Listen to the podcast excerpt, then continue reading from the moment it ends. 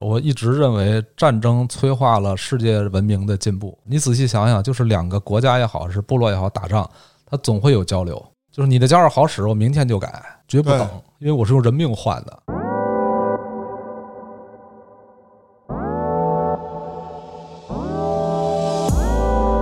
士兵都是爹生娘养的，说打完仗啊，咱们统治了啊，这娘个生爹养，哎，对对对对对， 嗨操这个美国队长拉直升飞机那天我还琢磨这事儿呢，他拽直升飞机，然后鲁智深拔垂杨柳，我觉得这俩人剧情应该差不多，我感觉直升飞机吊不起来垂杨柳。可能是。 啊骨头啊，这个玩意儿，这个颅骨推或器呃不颅骨粉推器你说这捣蒜也挺好使的， 啊，对对对，不行，那个旧受不了，他倒那旧对受不受了不。了。对，还有一种专门的，就是双手剑，哦，那就是专门叫欧剑，是大的双手剑。大剑，大剑非常巨大那对个，对，双手剑嘛，一米多长，一米五、一米八都有。是旅游景点卖那种挂墙的阿尔萨斯那个不是？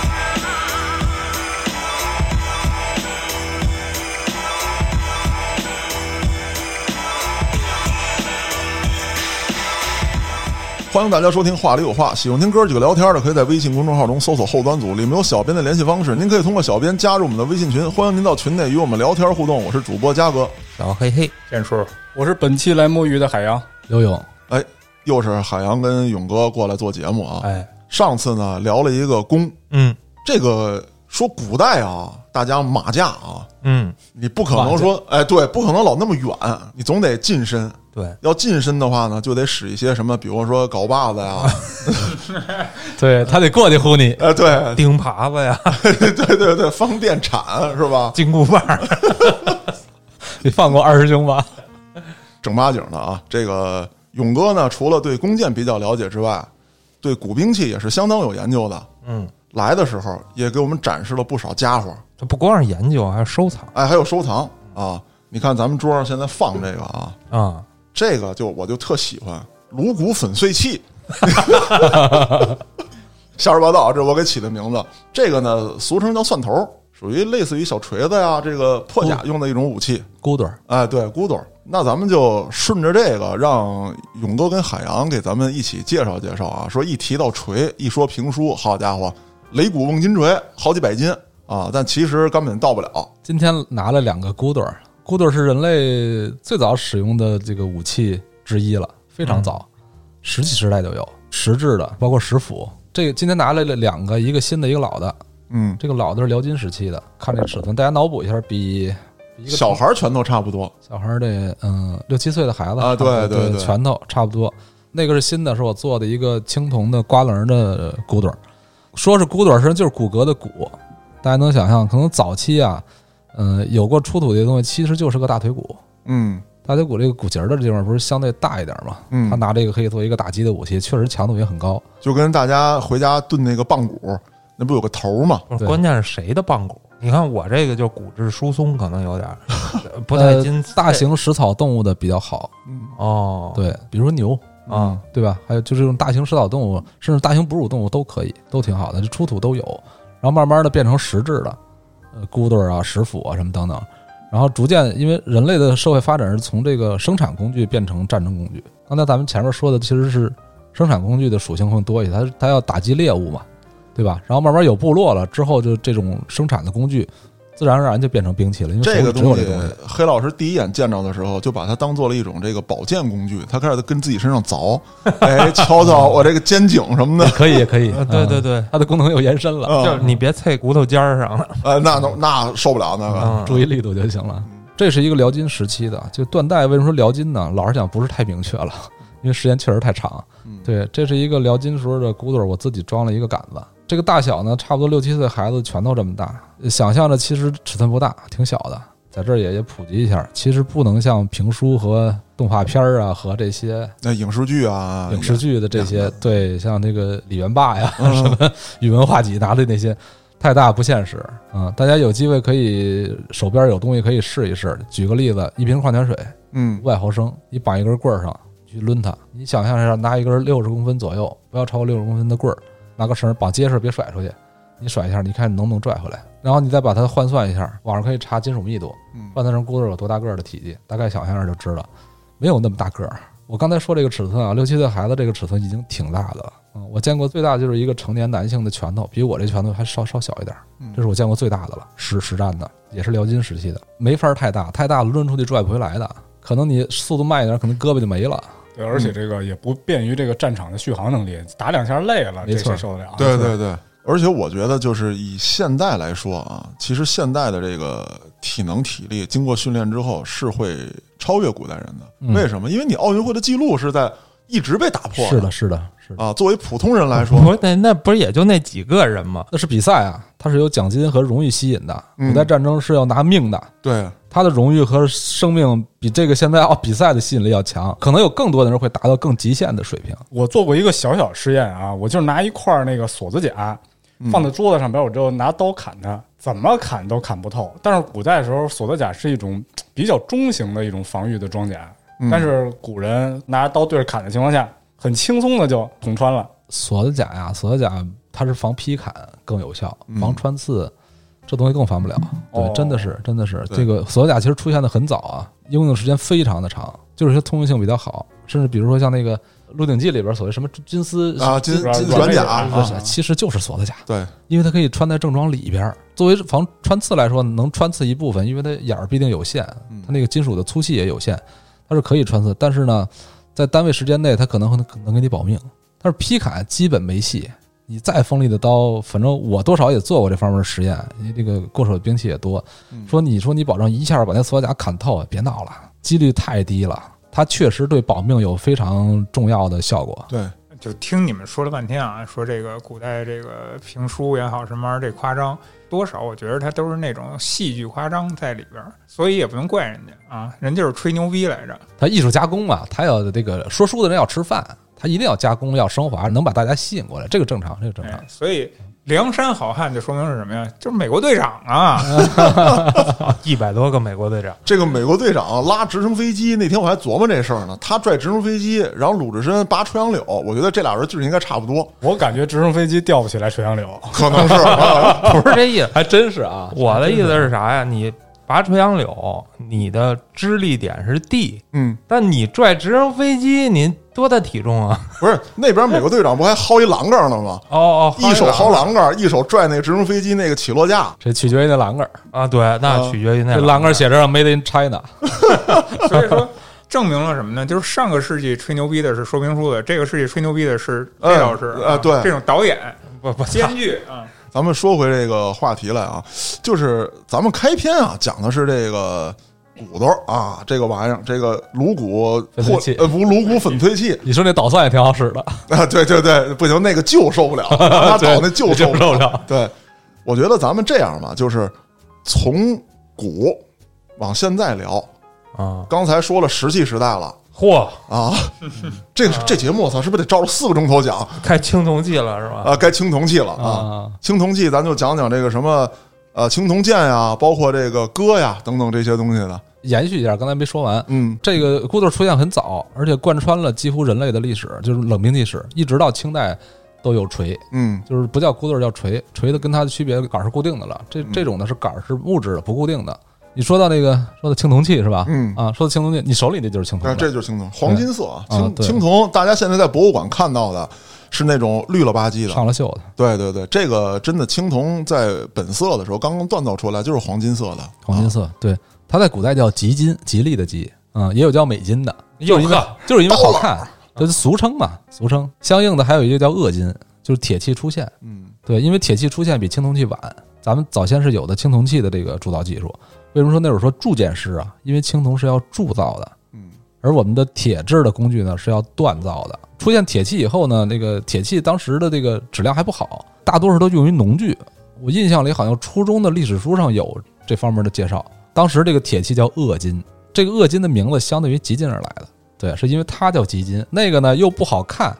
又不好用，金属强度也各方面属性也不好，所以它只能作为农具，因为农具比较厚重，对，所以兵器带尖儿带刃儿什么的不好使，远不及当时的青铜剑。但是随着工艺的进步，逐渐的铁器逐渐全面取代了青铜器，因为青铜器成本太高。说到这儿又得吐槽这影视剧了。影视剧当中的这个青铜器真的是博物馆里那色儿 啊，对对是，一个皇上端起一个杯子来啊，锈迹斑这个斑。杯子是从墓里出土的，嗯，对，上礼拜潘家园买的，我现在喝酒用的杯子就是从我的墓里面挖出来的，然后现在我在使。不过话说回来了，你就说就我这知识储备，嗯，你要说搁远古时代最早的青铜器那会儿啊，您举的一大堆金溜子出来，我可能我还觉着有点假呢。啊，所以知识需要普及嘛，对，知识需要普及，也需要时间，真的需要时间。至少有一个人先走出这一步，你那个剧有一个明显的区别，在现在网络时代会引起讨论，讨论一多了，大家有有也会有明白人，也会有人去查这些资料。当这些原来很边缘化的知识被证明了，原来就应该是这样的，大家呢会引导一个思路，一个嗯客观的思路。好多东西不对呢，对不对的东西容忍度也会高，啊、对对的东西呢一定会大家的赞赏。青铜呢，实际上咱们那个应用时间也挺长的，从商周一直到这个汉初嘛，都有嗯青铜器。虽然范围不一样，那个铁器出现以后，全面取代了这个青铜器，因为青铜器其实加工成本跟那个物料成本都挺高，因为铜的储量低，铜是可以对造钱儿的。对，你想那个在铜不够使的时候，宋代都造过铁钱儿来交碎币，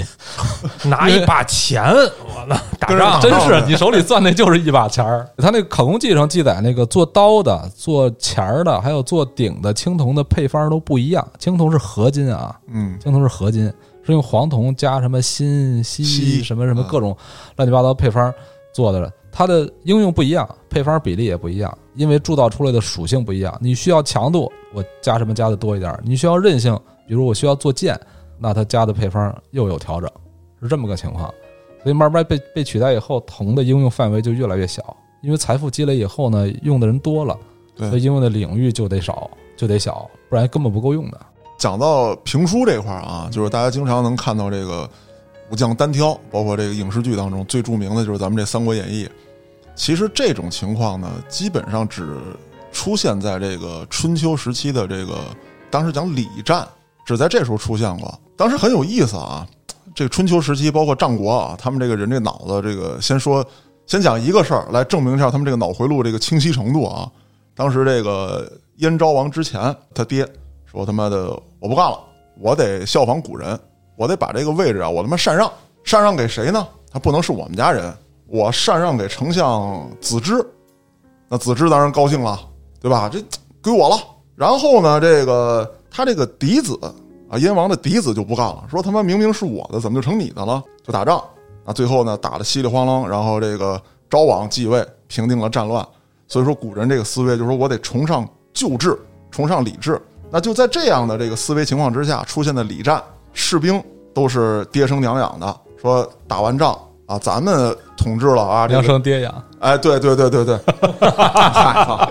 那所以那个时候有礼战，就是这个王公贵族，甚至说是王子，啊咱们出来决斗啊，决斗你要是赢了，我这个输的这一边我就退兵，而且退兵的时候不许追，有好多这个典籍当中都记载嘛。当时的礼战呀特别有意思，咱俩先对着射箭，射三支箭哦，许朵吧，啊，许朵啊，许朵啊，不能躲。啊，射三支箭，射完三支箭之后呢，这个就是驾着马车，咱俩砍，砍完三阵还没分出胜负，咱俩下马车不战，哦，这基本上要打一天。嚯，这是多项全能啊，这是。对对，你要是当王公贵族，就是你得有这方面的能力啊，嗯，武力贵族嘛，对，对崇尚武力，崇尚武力。那最有意思呢，当时记载啊，说楚国有这么一个王公贵族，跟人打仗的时候他妈犯规，他这个箭射完了啊，射完之后呢，就说咱俩该这个驾马车冲了吧，啊，孙子多射一根箭。嗨，后来就是被当时所有的这个诸侯列国啊耻笑，啊，吃相啊，操，我不跟你丫结盟。大哥没辩解一下，我真记错了。我只是不会数数而已。啊对对对，我其实特规矩，是吧？啊，那我这个小故事啊，就插播到这儿啊。所以说，你随着战争的这个发展，军事啊，这个阵法、士兵的训练、指挥等等都在提高。所以说，就后来我干嘛要跟你单挑啊？我这一指挥一什么之类的，战就赢了，对吧？我这损兵折将，我培养一员武将，一个指挥官，我得付出多少的心血？然后打一仗一天没了。 对，不如礼崩乐坏，哎占便宜多。 对对对对 对，啊我得玩阴的，啊对玩阴阴的者轨 道。哎，从古至今啊，这个战争的武器啊、装备啊，这个等于说防具与护具之间啊，一直是处在一个竞争状态，太多了。咱们也不去把它每一项都展开去讲，主要讲一讲可能大多数人都比较喜欢的啊，就这个刀剑啊。刚才勇哥也提到了，那个在青铜器时代啊，这商周时期啊，主要用剑。后来到了汉代，咱们出现了这个环手刀。现在我印象里啊，出土最早的钢制或者铁制的刀具，是不是就应该是汉代的这个环手刀了？差不多，对差不多对对，啊我我我有， 嗯哟，啊我有个有我我在想，我在想那个，大概用编年体的方式捋一下，差不多。金属呢，咱们刚才说了，从青铜到铁器嗯，是吧？因为铁器一直延续到今天，对，对它因为各种优质属性，那个加各种配方，现在各种合金也多了，嗯一直延续到今天。然后那个兵器来说呢，其实最早就是生产工具，嗯你，就想象一下，最早是骨刀，呃，包括贝壳啊什么之类的，锋利的东西可以满足拉肉什么这种，然后慢慢慢慢演演变成有金属工艺了，嗯演变成金属刀，就青铜也好，后来到铁器也好，然后逐渐出现了剑，剑跟刀的区别就是剑是双刃嘛，双刃嗯啊，，对，刀是单刃。你还是想象成它实际上早期出现的有刃的，就是工具。这个啊双刃怎么作为工具？啊从刀演变成剑的时候，基本上就它的属性就是很明确，就是这个武器啊，对，就是武器。哦，就是单纯的武器。因为对我之前听那个胡说有道的时候，那个道爷说过，宋朝用的那个坡刀啊，它就有一个功能，还能种地。就我刚才说的，它还是个生产工具加兵器的双重属性。你去打猎，你去抛开那个动物的尸体，你那个双刃它也更容易刺入。对，好哎捅。剑叔说这对，就是说刺入这是兵器的一个属性。刚才勇哥介绍了说这个骨头棍子上套一大石头，或者拿这个大腿骨去砸，这是一种；还有一种是什么？非常原始的，就是根棍儿。那个瓢杵是吧？对，那我需要一个前面有一个锐利的这个头儿，当时这个头儿的造型呢，就跟现在这剑差不多。那双刃呢，利于这个进行突刺啊，还有一个作用呢，就是双刃在这个砍劈的时候，它有一个好处，它随着你这个使用，它是可以换的。这是一个非常优秀的属性。当然说，哦双刃剑它还有一个危险，就是它可能会伤到自己，所以它的应用来说呢，剑法的会更细腻，或者说它更讲究一些。在战场当中，你比方说咱们看这断刀大赛，为什么说很多双刃的会占便宜？我砍劈的时候，这边受损了，我该削那个鸡了，该砍哥哥达了，然后该砍这个劝退鱼了，我我换一边儿啊去砍去，这也是一它的一个作用。但这是提溜进厨房了是吧？ 那可以啊。 那么随着发展，这个东西的量产其实是不如道具好的，因为你要量产，你一定要牺牲很多东西，你要牺牲工艺，我要快速的列装部队，而且我要让它有最简单的使用方法。让我的士兵经过比较短的训练就可以使用，而且在战场上要发挥它的作用。然后慢慢的呢，这个剑呢就开始退出历史舞台，并不是说剑不如刀好，对，我之前也看过一个资料，就说过咱们中国用剑作为制式武器，只出现在汉朝和汉朝之前。嗯，我不知道对不对啊，反嗯正之后说作为制式的列装型的这种兵器来说，之后就没了或者很少。那个我我我捋一下啊，我有不同的意见。兵器的发展早期就是工具，就是生产工具。嗯，这个很明确，在中国还是在国外，在生产东西方狩猎，对生产狩猎，然后慢慢的变成呃专业化的这个这个兵器了。有些刀就不参与生产了，嗯，逐渐是这么一个演化的过程。至于它是刀也好，还是剑也好，最早的这个青铜的剑，咱们都看出土都是青铜剑，是吧？青铜的刀很少，青铜刀都很小。其实青铜刀的属性大部分还不是兵器的属性，或者兵器属性不强。为什么？跟它的金属有关系，就是青铜还是脆，它硬度很高，它可以突刺，非常好用。嗯，嗯但是如果你劈砍的话，可能砸几下儿那青铜剑就裂了，它太硬，它跟铁是完全不一样的。嗯所以实际上青铜器时期呢，剑会比较多，长短也不一样，基本上以短的为主。相较于明清而言，它比较短；相对于唐代而言，它比较短。到后期发展呢，剑越来越长。不是有这个考证说，当时这个荆轲刺秦王的时候，秦始皇那剑那拔不出来，拔不了嗯太长了，他应该背过去从后边拔，他在腰底下拔不出来，因为他的臂展不足以满足那个剑长。啊，嗯，或者还有一个方式，应该是冲下拔，不管用什么方法，总之它这个剑太长，能表明什么呢？就是当时他的工艺应该是非常成熟的，因为他是君主，他能带一个那么长的剑，这支箭在当时来说一定是国宝了因为长啊，啊，仅仅是因为长。对，为什么呢？就是说，如果说你做的比较短，断裂的危险性就会小，对然后健身要更厚一点儿。在工艺如此不成熟的情况下，他敢做那么长，实际上就是，比如说我是一个呃国军，你是一个国军，我带的剑这么老长，就吓你一跳。在当时来说，哦王霸之气，因为代表我的国家有这样的工艺，而你做不到。哎，啊，对这个我还真看过，有一个资料也是是罗马古罗马帝国，它的盾做的那么大那么好，但是他们的嗯剑比小臂长不了多少。对罗马短对，剑，跟那个巴蜀的那个短剑差不多，也有投掷的功能，他们会有专门练习投掷。因为短呢，多你是吧多你， 对，叫一寸长一寸强嘛，一寸短一寸险，对。然后慢慢发展的有有铁器以后，它属性增这个各种强化以后，发现呃剑其实不好使，因为剑双刃，剑双刃呢突刺可以，太长了之后突刺会断，因为它毕竟是个兵器，它的应用要具备各种兼容性、各种复杂条件。古今中外的武器制作的原则基本是一样的，嗯，到今天火器也是为什么那个 AK 四十七那么牛逼啊？因为各种复杂条件都通过性都特别好。对对对，对，它不爱坏，准度上可能会会不太优秀，但是可以通过训练弥补啊，对，反正就是它的属性会相瑕不掩瑜，它的它的属性会相对的优秀，是这么个情况，逐渐发展成单刃了，因为单刃对人的要求可以非常的低，明白了吧？如果说两个士兵通过一个月的训练，一个用刀，一个用剑，用刀的人他的水平会相对的高，也相对好训练。更能发挥这武器本身的这个对，啊因为威力剑其实容易伤到自己。对，其实我脑子里就浮现出一画面来啊，两个人刀剑也好，什么相拼，我啪，这是俩较量到一块儿了，我这个劲儿都是一只手的。那我刀的话，我另一只手我扶上去，我就可以压下来了。那对啊你另一个人如果是剑，你就做不到。就是这样，它可以演变成更多的属性，就是套路。它跟使用有关系，就是跟它基本属性有关系。因为基本功能这样，所以我增加了好多使用上的技巧。说到刺啊，我插一个，古代欧洲他们骑士之间 啊。对刺，不是举着那个跟一大那是矛锥锥子啊，，我知道你说那是矛，对，长矛，对，那是另一个事儿了。我觉得今天不展开了吧。我 我歌德的故事，那个、哦， 对，就那个玩意儿，那那那哦那沉不沉？我就想问问那个，挺沉的，那个很沉，他们的甲上是有挂钩的。我也倒腾那个西亚兵器，跟欧洲兵器我也倒腾。它那个甲这边会有专门挂的东西，它这边带一护手嘛。对，嗯，为什么带的东西啊？太沉的时候，它 确实需要挂着，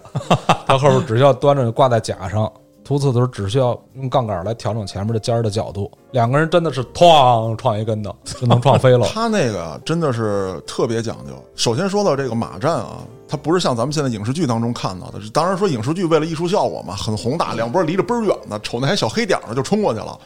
那没有，跑俩小时，单挑，单挑， 单挑。我见过欧洲博物馆里边的甲，这种甲这儿有一大窟窿，有炮弹炸的那是另一个事儿。我说那个窟窿那个甲是这个矛捅的，就你能想象这人这胳膊还在不在了？真给捅穿了。透了，透哦就了。是当时在那哪儿也展过，就是在零几年、零六年的时候，在这个故宫就曾经展示过欧洲的这个，就是什么哪个皇家骑士团的他们那个盔甲那个展示啊。当时我去我去看过，跟你解释，黑老师啊，他这个这么长这个东西它是怎么使的？第一，离着很远的时候，这马是不会跑的，它是走过去的，哦，然后加快，溜达，对，溜达，然后加快，然后加快到最后，他们叫那个咱们这边叫急，就是离着很近的时候，他们才会催马，让马以最快的速度冲过去。在这个走跟所谓的这个小颠儿的的这个时候啊，这个矛都是冲上的，它底下是有个东西可以把这个，就类似于在马镫边上有一个装置，它把矛蹲在这儿，我手握着，啊，有个托儿，对，它有个托儿，它颠儿的时候，这个不会有很大的晃动，所以它它待得很稳。到最后的时候，挂在钩上，夹到腋下，这两个骑士会进行这个对冲对撞，包括打这个步兵阵营也一样，都是到最后的时候。而且轻骑兵一般情况下会先出来，他会来回来去骚扰你这个阵型，你这不一帮枪兵杵着，他那矛也挺长。有一些人为了去突刺这个轻骑兵，嗯，他阵型会乱，乱的时候，这个时候重骑兵才会过去把你的阵型全都分割了，它是干这个作用的。那给黑老师普及完这个知识之后呢，咱们还是把话题交给勇哥，让勇哥继续往下聊。然后后来出现了这个刀以后呢，刀有各种的优质的属性。我手里有这个小的削刀，就是咱们古代这个有一个官职叫刀比吏，大家听过没听过？刀比吏，官吏的吏，它是干嘛的？削竹简用的，因为那会儿没有纸，字是要写在竹简上的，写错了怎么办？没有橡皮嘛，拿刀削一削，就咔哧下去。咔哧下一去。种哎对，一种文具，对，它那个对对对，对修改业，晨光对，操 有有有有石刻，有这个墓葬出土的这个壁画什么的都有，就是一个文官，一看就是个文官，这边挂一石头，小长条跟橡皮似的，然后挂一个小的削刀，那就是磨刀石跟刀。啊，现刀场比例磨啊对，不快了，拿那杠杠啊杠杠刀用的，他那是都是单刃，都是单刃，长的有多长呢？大概一尺，一尺挺长的了，因为其实用不着那么长嗯，而且大部分呢，反正我手里的样本量大部分都是逆刃的，早期的刀呢都是逆刃，它这个遗留了一个从工具演化到兵器的一个痕迹，就是你可以想象一下镰刀，啊我们是个农业社会的国家，不光是农业社会，实际上鄂尔多斯也有。其实这种好多出来都是鄂尔多斯文明的，它那个刀可能就是包个皮子吃个肉干嘛，嗯都是这种功能了，比较短，差不多有十五公分左右的最短的我见过等于是往回刮，工类具似刀于。抓刀嘛，然后慢慢发现呢，刀的使用其实比剑使用要方便的多，嗯，刀背儿有一定厚度，这个整体强度会比剑要高。我突刺的功能有，但是不强化了，强化劈砍。对，因为突刺有毛可以代替了嘛，无论长毛短毛，对，能啊突刺的东西很多。对，战争啊，它跟械斗还不一样，嗯，人多了以后，双刃很容易伤到自己，不如单刃好用。而且来说，你空间小了，你还有匕首呢，那匕首后来也是都是单刃了嘛？匕首实际上它功能也不都是杀人伤害用，还是有钱的人来说，匕首这块儿啊嗯，更多的用途还是拉肉，还是工具，对，还是工具削肉，对，还是工具属性，而不是兵器属性可能相对低。然后慢慢这时候呢，刀就逐渐成为主流了，而剑呢不是没有，是逐渐升华了。大家会发现生活当中能看到的明清的兵器，很多文房剑、龙泉嗯宝剑，嗯，对吧？挂在那儿，福寿剑、啊这种镇宅剑啊，镇宅剑，镇宅剑不是今天有，古代也有。嗯，它啊的文化属性更强，它的整个的地位会比刀要高。道爷施魔法用的，魔啊杖有哎哎，你对还别说，他们那个法剑，哎，对对对，他施术啊什么的，其实要舞一段儿。然后就从此我就有一想法啊，我就觉得他是不是就是说类似于一种强身健体啊这样的一个存在，他有这么一个剑术的存在，他练这一套是为了调节身体。因为剑双刃其实对个人单兵素质要求很高，所以实际上它后来就变成了什么，比如说行走江湖啊。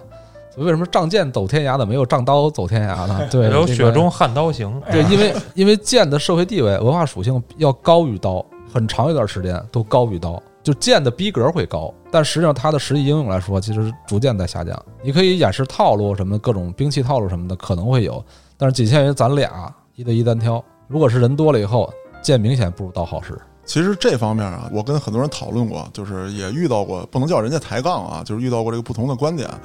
我认为以现在来说，你传承下来的所有兵器的用法，只有两样东西是还具有实战性的，而且是我们可以溯源，慢慢的把它丰富起来的，就是枪跟刀，剑不行。因为我特别支持剑术这个观点啊，就是那些挂在屋里的剑是干嘛使的？官员、文人他们写东西，或者说这个做文案工作的时候累了，他们除了打一套拳、舒活筋骨之外，他们也会耍一套剑，耍一套剑，哎，舒活舒活筋骨，也是自己的一个这个逼格的象征。慢慢的，他在很久之前，剑就慢慢的退出这个战场了。他遗留下来这些东西，那就是自己耍着玩儿了。你跟一拎大刀的，咱就说他是天桥耍把式的，他耍的是大刀，你跟他比划一下，你那个跟屋里活动身体那剑，你也比不过项他。庄舞的是剑嘛？还一点就是剑，它这个由来已久嗯，啊，它属于一个古物，它也是一个身份的象征。嗯，哎，对，它对有对这方面的功用。呃，没错它，，对它的功能属性逐渐提高了。那但是说到这儿，我又不得不提一嘴啊，咱不用深聊，就是关于欧洲东西方差不多对的，整个趋势欧剑，欧剑一直延续到现在，现在很多人也在玩欧剑啊，而且那你看电视剧里边他们耍的啊，那奥运个哎会项目，奥运会项目，还有一种专门的就是双手剑，欧那就是专门叫欧剑，是大的双手剑大，剑，对非常巨大那个对对，双手剑嘛，一米多长，一米五、一米八都有。是旅游景点卖那种挂不不墙不上的。阿尔萨斯那个不是？呃，更类似于咱们看那个以前有一电影叫《勇敢的心》，哎哎，对对对，啊没啊错梅尔吉普森演的那个，对，那个是双手大剑。欧洲其实也在复原它，做这个比赛项目，然对后欧洲格斗玩冰项目，激的啊，对对有对，哦，有那些玩那个板甲格斗的哈，对对呃，对，还不太一样，就是冰嗯激格斗，就是冰激，他穿护具，但不穿板甲。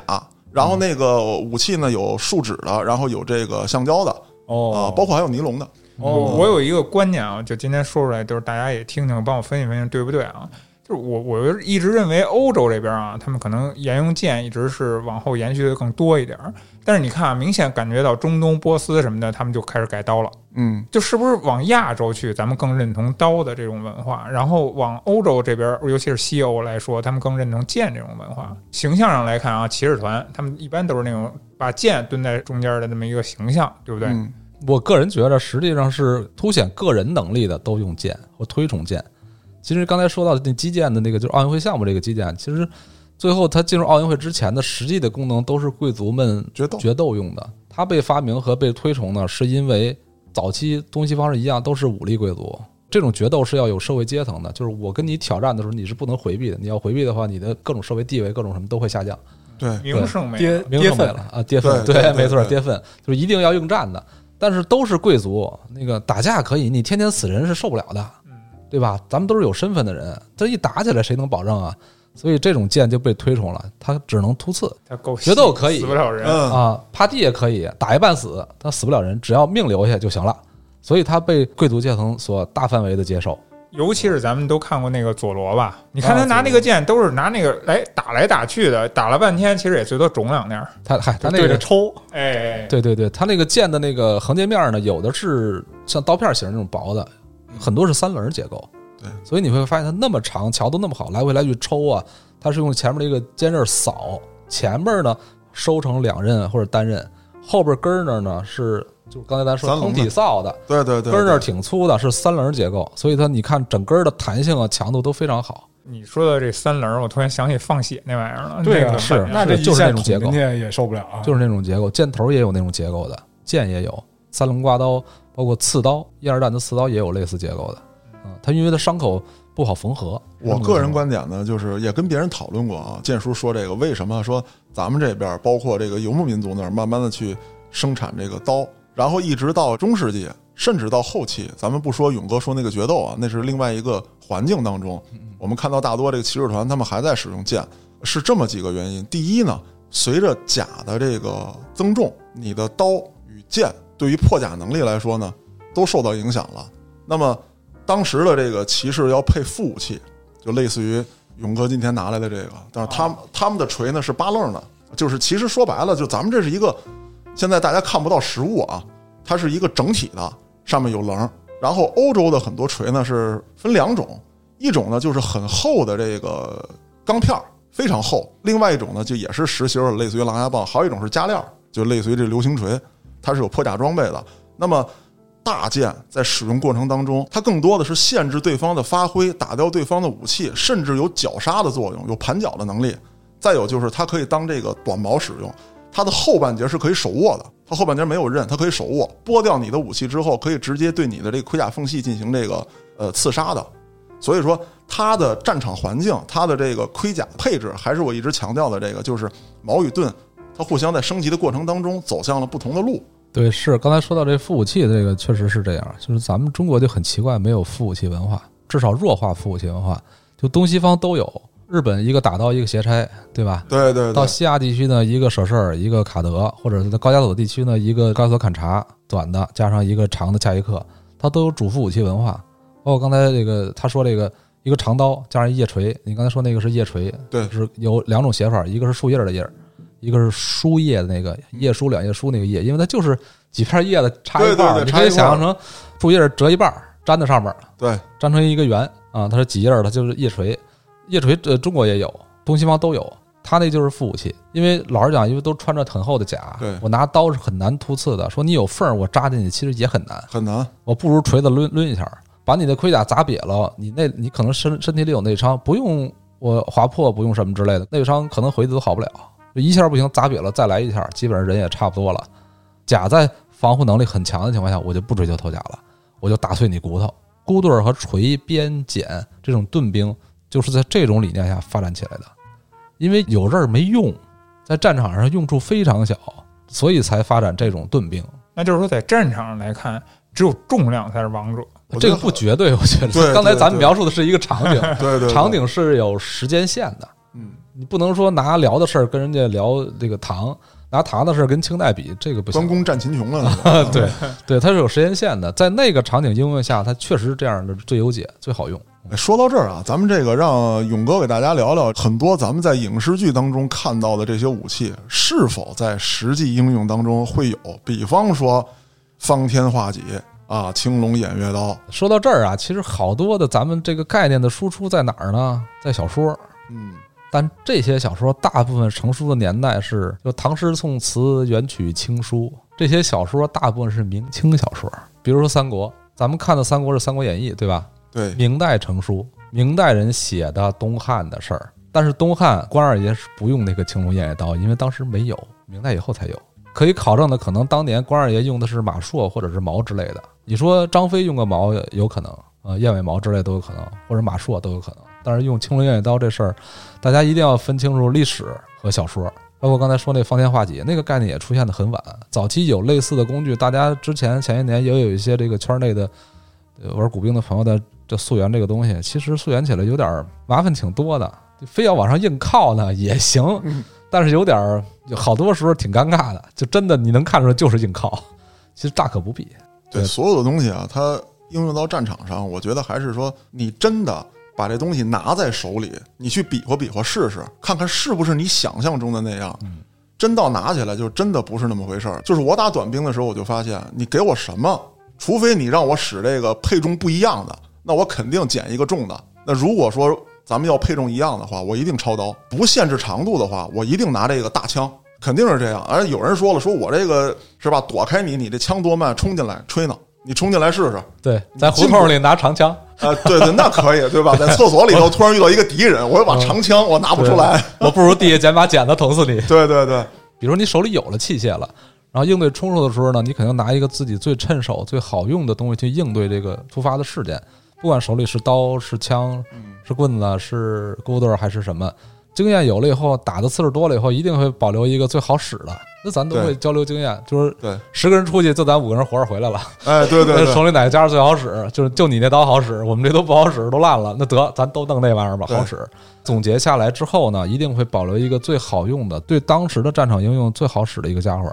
这个其实我可以理解啊，就是你近距离接触以后，你搏的就是一个命，那就跟家伙已经没有关系了。能抄到什么东西顺手，那就是什么东西。在咱俩素质差不多、身体素质差不多的情况下，我当然家伙好使会有优势了，对对对，对对吧嗯就就显出你的。因为那是搏命哎，大家都在极限发挥，家伙好使那是一定有加持的。我觉着也就是因为这种战争的出现，然后增加，才演化了这些兵器越来越好使，最嗯后留下的必定是好使的。我一直认为战争催化了世界文明的进步。马未都曾经说过一句话，就是世界的文明是由不文明推进的，真的是这样。你仔细想想，就是两个国家也好，是部落也好，打仗，它总会有交流。就是你的家伙好使，我明天就改，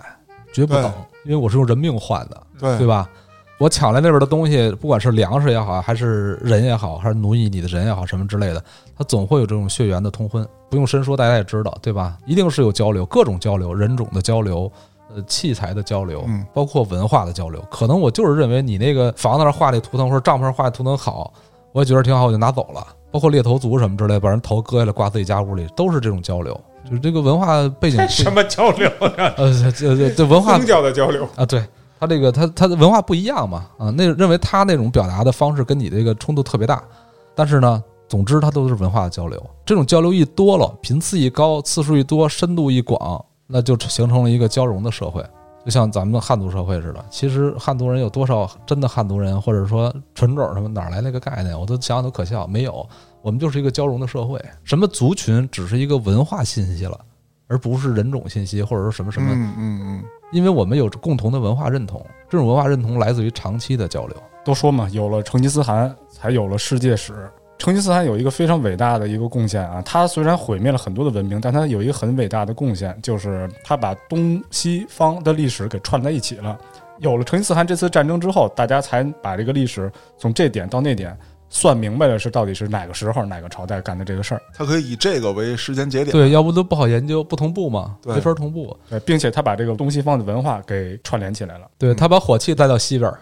然后西边儿突然点了一个科技树，啊，然后过了几百年，然后用大炮轰开了咱们的国门。对对对他把火器带过去，然后回来的时候带的回回炮回来。那个谁，蒙哥汗在钓鱼城就是被回回炮炸死的嘛，死于炮风嘛。嗯，他就实际上就是爆炸的冲击波嘛。所以你说这个事儿是不是加速了交流？当然了，时间这么短，武器进化这么快，迭代这么快，就是加速交流嘛。说回冷兵器的时代啊，我就突然想到一种武器啊，就是那种类似于流星锤带链家儿的，链家啊啊哎，它是不是就是为了打这种盾兵？啊是，对对，往往锤子上还带尖儿，就对带凸起物嘛，就这个这个，看这个尖儿好多都掉了吧？我看这个情况不一定是锈，像是那种高强度下撅断的，可说白了就是打击的时候可能就硌掉了。你能想象这个尖儿底盘直径一公分吧，十毫米，嗯嗯能把它打折了，得是一个什么样的撞击？是我而且想了一下，我头就特别疼。对，就就是嘛，因为它盾兵就是这么使用的嘛。对，毕竟它叫颅骨粉碎器。对对，它肯定是打你比较脆弱的地方。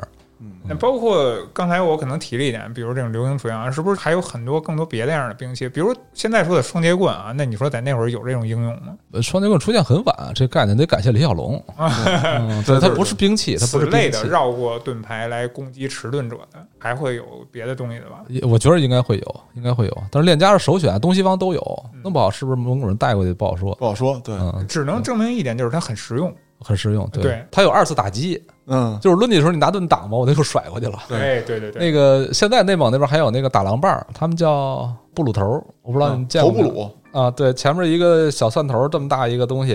然后一个软绳子，然后连接一个拐弯的棒儿。对对对，呃，他们说是打狼用的，呃，是不是打狼不好说啊。反正它这个作为呃作为一个武器吧，咱不说是不是兵器了，还挺好使的，因为它那个一个金属头呢，大概这么大。我之前买过类似的东西，跟你手里那个差不多，比那小点儿。重量上呢，因为那是实心儿的，跟这重量差不多，大概是七两左右，三百五十克。然后这么长一绳子，这绳子大概二公分吧，连接，然后一个拐弯的棒，这样甩出去的时候，它是以这个很重的一个金属头为轴心，那个棒儿它这样甩，啊，它的那个飞出去的半径特别大。那因为你那棒儿可能就四十多公分，但是以那个铜头儿或者铁头儿为轴心甩起来，它直径有一米，它是横着扔出去。你想，它这样跟回旋镖似的嘛？它比那大号回旋镖那个打击半径还大，这就都不能算是近程武器了吧？它算是中投掷武器吧中投掷距离了啊投掷武投掷武器，器对对对嗯，投掷武器，它不太致命。啊它为什么他们打狼棒儿这个前些年还在用，还有人在用？其实就是驱赶用的，驱赶，对，对，就是驱赶用的。驱赶威慑，你比如说，他可能牧民在早年没定居的时候，他那个牧场就是在草地上嘛。我说草地就是咱们所谓草原嘛，人家就叫草地上嘛。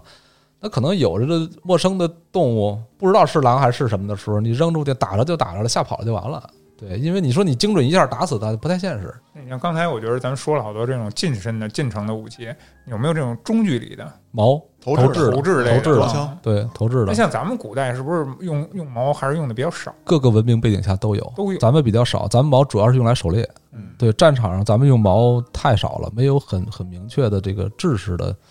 没有。有哎，有清代有一个阿虎枪，但是它名字叫枪，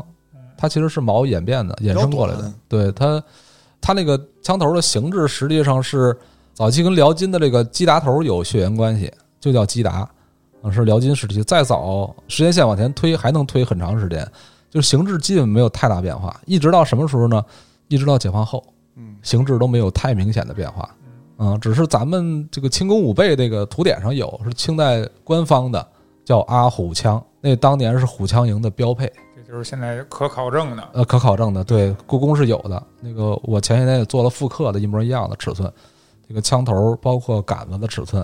清武备用那书上是两米四九，咱们复原的那个是两米四六四五大概，因为那个杆儿稍微短一点儿，嗯，嗯，非得可眼可眼买那个也不好买。那个东西实际上它就是矛，它不能叫枪，但是呢，为了高大上呢，就跟刀和剑的关系是功能差不多，它就叫阿虎枪。皇上去打猎呢，要带着虎枪营、跟善破营还有鹰团。但是之后呢，后来就没有了，查不到有使用的痕迹了。热兵器出现以后，它就不太用得着。而且我刚才说这个，我刚才说这个是虎枪营的标配，它是随着皇上去打猎，它其实不太上战场的，没有什么记载它在战场上应用。咱们能看到的清代的画上有这个义雄图，那个义繁体字特难写，还有刺虎图，就跟刺杀的意思是一样的，义就是刺杀的意思。有的是那个穿着黄马褂，一看就是虎枪营的，端着枪，呃，冲着老虎；还有一个应该是那个雍正，啊，穿着一身儿欧洲的那个衣服，戴着一个假发，然后带卷端儿那种啊，带卷儿那个，对。对对对对对，大家可以查那个图，好像好像叫义雄图，我记着是对着一个熊，那熊画的还有点萌，一点儿都不威武。那个应该不是中国画师画的，可能当时就是类似于什么郎世宁和那个叫什么呃有几个欧洲的画师在宫廷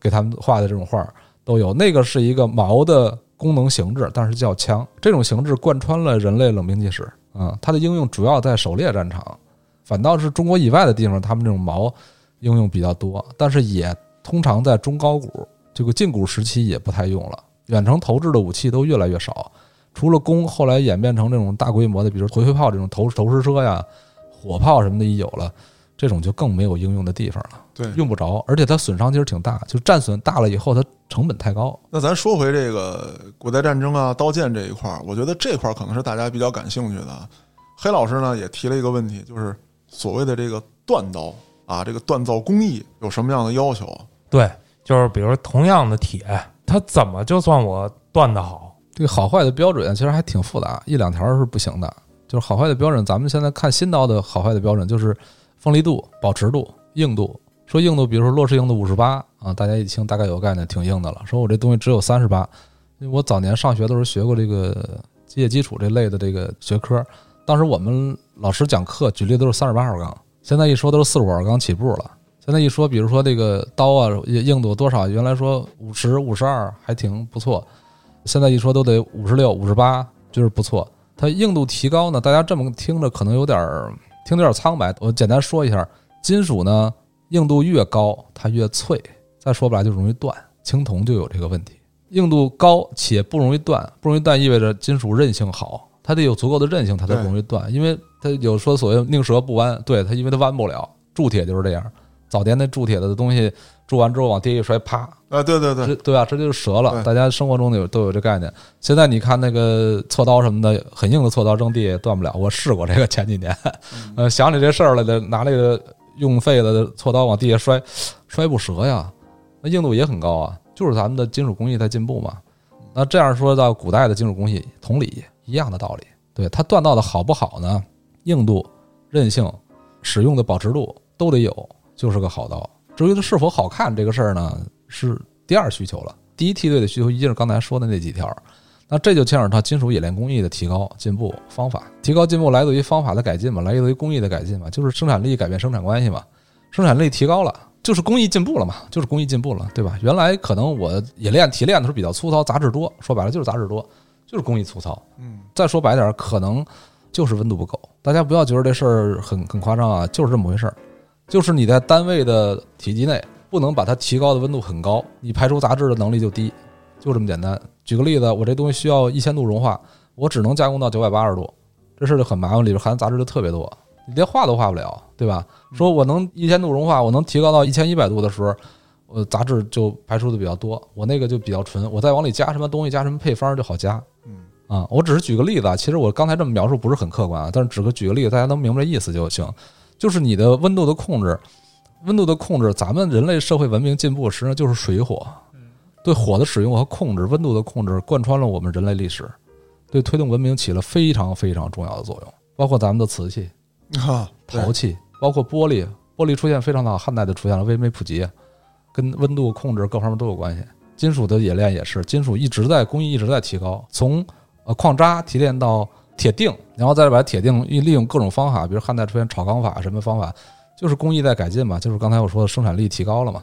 嗯、工艺改进也是生产力提高嘛，然后慢慢的锻出来的器材刀也好什么也好，属性越来越好，就是说白了就拿这个新打出来的东西跟原来东西砍就完了嘛，特别简单，而且发现成本可以越来越低，东西可以质量越来越好，就这个过程吧。然后慢慢发现什么工艺是必要的就保留，不必要就去掉，甚至工艺革新，原来的工艺全去掉。解放后出土了一些延庆有，山西也有，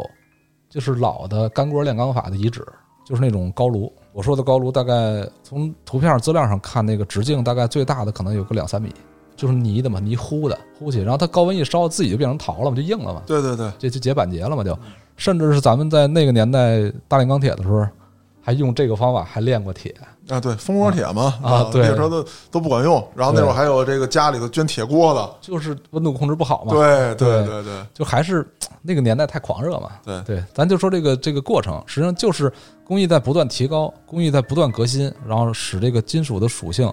逐渐提高。怎么提高呢？按照我理想的状态提高。我希望它软，它就软；我希望它硬，它就硬；我希望它弹性好，它就弹性好。火车上那个弹簧，它得受多大的强度反复的撞击，疲劳强度得非常的好，就是回答你刚才那个问题，就是没有绝对的好，绝对的好就是我希望它什么样，它就什么样。那所以就是按照锻造咱们来说啊，就是咱们国家对武器这方面锻造，它到底是一个什么样的水平呢？到现在来说，到清代吧，到还是从从古至今，咱们跟国外来对比的话，咱们一直是一什么水平呢？咱们都听说过吧，日本啊，这这动不动啊啊人家这刀个特刀厚吧，啊那个刀吧，怎么好怎么好，我觉得有点有点扯，可能有点扯。我想听听真实的，没有真实的，我只能说我自己的理解吧。哎，就咱们自己理啊。解对，就是我自己理解的。实际上，咱们只能处于一个中间水平，绝不是最好的。嗯因为咱们吃的亏不能说吃的亏，咱们不占什么便宜，是因为印度有很好的钨丝矿，而咱们没有，对吧？日本有很好的工艺，而咱们也没进化出来。不是没进化出来，是没保留下来，或者说没传承。可能没传承下来。对，可能是因为需求发生变化。咱们一说过去上学一说我们地大物博，我们真的是被地大物博害了。我们生产资料太丰富太多了，日本的什么东西咱们看着都细致，是吧？真的好多东西真的是都细致。为什么？历史他上嗯不资源敢浪费，对历史上资源太贫瘠，说白了就是穷闹的。他为什么那么多东西使得那么细致？那使了三十年的东西都特别的保存状态都特别好什么的。他的他们的生活习惯，那个二手的东西、旧的东西放在马路边儿，然后让人收走什么之类的。为什么？它已经形成文化了，就是因为他们资源太匮乏。他为什么股市的我们的东北弄那么多资源掠夺回去？他没有资源，就是穷的。他们的所谓的这个日本刀，什么这个河沙啊，练这个烽火铁，练这个海绵铁，然后再打这个浴缸什么等等之类的，所有东西大家会发现，一律都是技艺，都是技术。为什么要强调技术呢？因为材料不行，不是我嘲笑他们啊，这个真不是嘲笑，嗯就是因为材料不行，所以人在提高技术，这点儿确实长此以往，确实得到了世界的尊敬。人家技术就是好，等于也是传承通过长时间的磨练，把这技术给磨出来了。我们呢是生产资料太丰富了，什么都有。而且咱们我还们心往这儿下，对，而而且且我们的文明迭代跟他们还不太一样。而且咱们这边从军事角度来说，更加需要的是什么？是列装。量对我必须要把我的这些人立刻的武装起来，它需要列装。那么咱们现在了解到比较多的啊，咱们把这个抗日战争什么之类的刨除在外，也不说这个一八四零年以后等等等等这些事情。咱们现在再往前推，那么知道最多的就是这个戚继光抗倭啊，说那会儿咱们的这个刀剑跟人家一碰就断，啊，对，刚才忽略一点啊，这个说根源上，实际上技术确实是从咱们这儿传过去的。对，还是从刚才咱没咱提这儿传的。从咱们这传过去。对，就是咱们还是回避那些祖先留下来的遗产，就是不是是不要太强调自己祖先留下的遗产。我们的荣誉是祖先的，我们高兴吧高兴，但是不忽略现咱们也要努力在。哎没错儿，没错儿，对我们的技术好多东西都传到那边儿，然后让人家保留下来。你到在现在研究唐代的东西得去日本，嗯，对吧？咱们的锻刀技术、锻刀工艺传到那边儿，然后被人家又升华、又提高、又保留、又筛选，因为根据当地能采集的材料，做出那么好、那么优秀的东西。其实那会儿明代时候，好多进口条子，就是刚才嘉哥说这个，好多进口条子是从日本进口过来的，因为唐宋时期传过来的技术，然后发现后来那边呢成本比咱们低啊，然后东西质量好，那这就是一商业行为，为什么不进口呢？对吧？他们不管限制也好，是走私也好，是不管了，反正我们花钱买回来很多。咱们现在收到的好多，呃，清代的这个明明清的这个这个齐家的刀的条子，叫齐家刀，就是戚继光那个齐。圈内很多人这个朋友就说，就是一看这个状态，可能就是当年日本进口的，平造也好，镐造也好，就非常的像，而且确实也有这种缴获的。因为不管怎么说，这个东西不是今天卖的贵，古代比今天还贵呢。嗯，他缴获一个东西，我怎么可能扔了它或者废了什么？不可能的。至少它也是一值钱的。我把我把金属刀条子留下，我把装具拆了扔掉，我不喜欢，我换上我的装具就行了。嗯，因为我牵扯到我的使用方法、各种方面、文化信息什么的，我不喜欢你那个装饰。但是条子好用，因为我们收到过清代的雁翎刀的条子，上面打着这个奔狼家族的标，是一个西边的西亚的一个著名的断刀的家族。嗯，一看就是当年的进口条子，就是清代的进口条子，这很正常，贸易嘛，对吧？咱们的贸易其实一直就没断过，只是当年可能它来到这儿的时候确实真的很贵啊，甚至是不是在西边评判的时候缴获的也不好说。这个这些历史信息已经没法刨了，我们只是在猜想。但是这个东西，这个食物，确实是西边流过来的，包括咱们我刚才说的日本的条子，咱们进口日本的条子，因为这个文献上是有记载的。说说条子，哦，对条子，条子是什么？说啊，我对，没别做让人误 会，别让人误呃，会。抱歉，啊我没做名词解释啊。 对，条子就是一把刀呢，抽出鞘以后，把装具都去掉，装具都去掉就是你手握的地方，上面的刀挡儿什么等等这些装具都去掉，就是整个刀刃连着刀茎下来一根儿，没有其他的外接配件儿的情况下叫条子啊，就是那个金属部分，啊。对对对，幸亏解释了一下，我以为是胡丝儿呢。嗨，香港电哎需要影进香港电影里面口的那条子实际上也是来自于这些名词的衍生，就是所谓当年有好多什么所谓黑话呀、江湖春典呀，包括比如说咱俩关系不好，结了梁子，结了梁什么意思？就咱俩之间有隔阂了嘛。这个词儿是工艺名词，我们在做工的时候，两片牛角中间有一块白的，嗯，那是鹿角的，那个叫梁子，是勒面子，先把牛角粘上，然后再把那个梁子下上，叫下梁子，就是两片之间的隔阂顶着那个保证强度支撑的，还得有一定的韧性。对，那个讲究还是挺挺多的。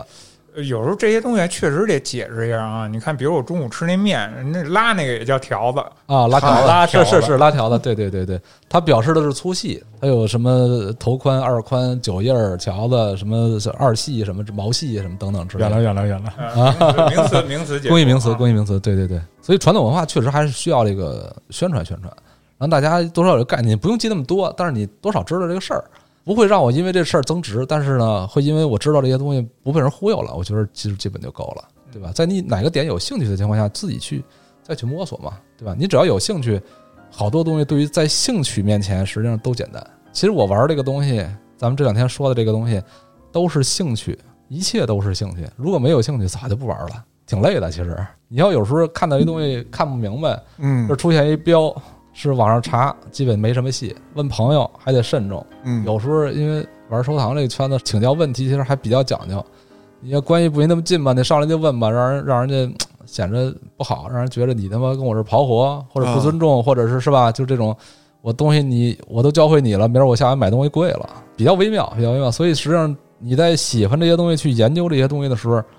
这一路的过程对于每一个人而言，一定都是特别美妙的，真的。那我相信呢，咱们的听众朋友当中啊，会有很多喜欢这个古代兵器、喜欢这个古代战争的，甚至有一些人啊，这个我就喜欢日本刀，我觉得也没毛病没毛病，啊。您喜欢什么都没关系，更多的去了解它背后的故事、工艺、它的传承、它的历史。我相信呢，会有很多朋友一步一步的，就像咱们勇哥这样，从喜欢、爱好走进去，并且把这些知识、文化扩散出去。我觉得这样的话，是对文化一个最好的尊重与传承。感谢大家的收听，我是主播嘉哥，咱们下期再见。